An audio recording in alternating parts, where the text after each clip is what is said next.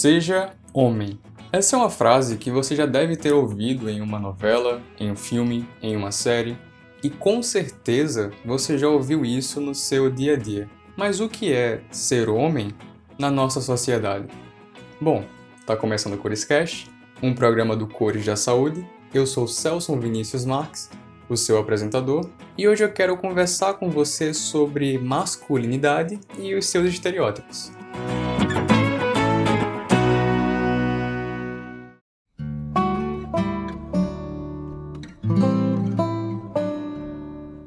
Então, começando pelo começo, vamos definir o que é masculinidade. Bom, a masculinidade pode ser definida como um conjunto de características que a gente espera que os homens apresentem. Entretanto, muitas dessas características que projetamos nos homens acabam prejudicando seus relacionamentos, sua saúde e não é exagero dizer que colocam vidas em risco. E isso é o que a gente pode chamar de masculinidade tóxica. Por exemplo, existe a ideia de que o homem de verdade é bruto, não cuida da aparência e, como diria a música, homem não chora e não pede perdão. É justamente sobre isso que a gente vai refletir um pouquinho hoje, esse estereótipo de machão. Até porque, desde muito pequeno, a gente é ensinado a agir e a pensar de uma maneira que nos é imposta, seja direta ou indiretamente. Quantas vezes outras pessoas dizem como devemos nos sentir, nos expressar ou como deveríamos nos comportar? Tudo isso para a gente se sentir mais homem.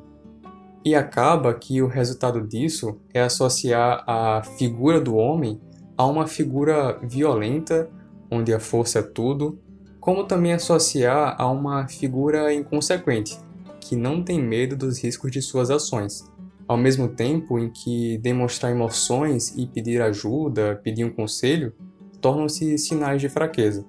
Um exemplo disso é a paternidade. Ainda existe a ideia de que o papel do pai é o de autoridade e o de provedor da casa negligenciando outras atividades, como a de partilhar responsabilidades, expressar amor, carinho. Essa noção de paternidade acaba sobrecarregando a mãe e provoca um distanciamento entre as crianças e os seus pais. Isso, claro, é bem prejudicial para todos os envolvidos.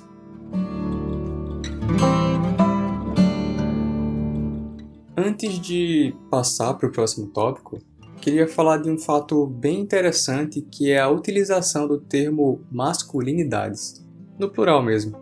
Isso se baseia na ideia de que a construção da masculinidade é diferente para cada tipo de homem, levando em consideração aspectos sociais como raça, classe social, gênero e sexualidade. Ou seja, a masculinidade do homem branco não é igual à masculinidade do homem negro, do homem pobre ou do homem gay. Pelo contrário, enquanto homens brancos geralmente são vistos como educados, honestos e pais de família, os homens negros, os homens pobres e os homens gays sofrem com a desigualdade e a discriminação. Ok, feita essa observação, vamos dar continuidade ao nosso episódio.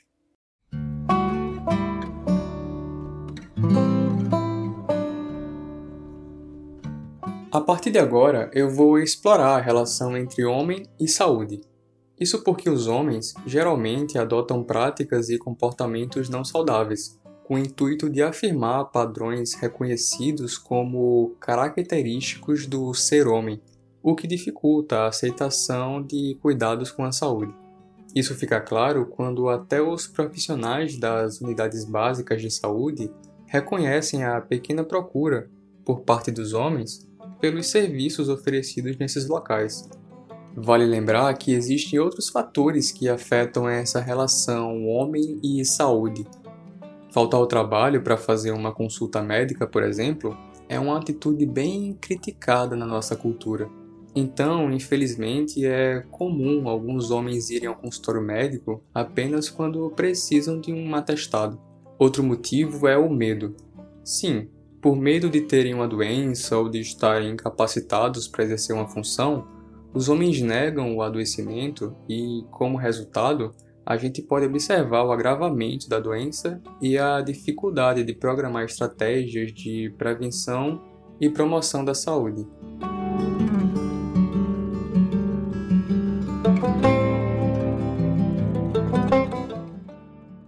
Acho que deu para perceber como essas noções de virilidade, na verdade, expõem os homens a situações de fragilidade. Mas se você ainda tem dúvidas sobre como esses comportamentos afetam os homens no dia a dia, eu vou te apresentar alguns dados. Em 2017, o Brasil registrou mais de 65 mil homicídios. Desse total, 92% eram homens. Entre 2009 e 2018, o Brasil teve mais de 1 milhão e 600 mil vítimas graves de acidentes de trânsito. Desse total, 80% eram homens. Em 2016, foram registrados 13.467 casos de suicídio no nosso país. Desse total, 76% eram homens. E lembre-se que esses dados que acabei de falar não são só números, mas são vidas, são histórias, são pessoas perdidas.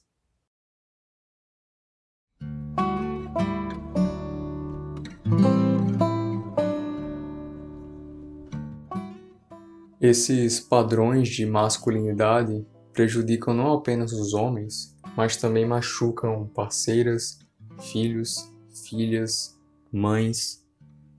Então, essa necessidade de reafirmar a masculinidade resulta em diversas formas de agressão, como a violência física, a violência psicológica e a violência sexual. Esses rótulos que influenciam o homem acabam agredindo todos aqueles que estão ao seu redor. Bom, eu tentei trazer algumas informações relacionadas à masculinidade, mas é importante que você entenda esse episódio como um ponto de partida para buscar mais opiniões sobre o tema. E depois de tudo que eu falei aqui, espero que a gente reflita e retome um questionamento que eu fiz lá no começo desse episódio. O que é ser homem na nossa sociedade?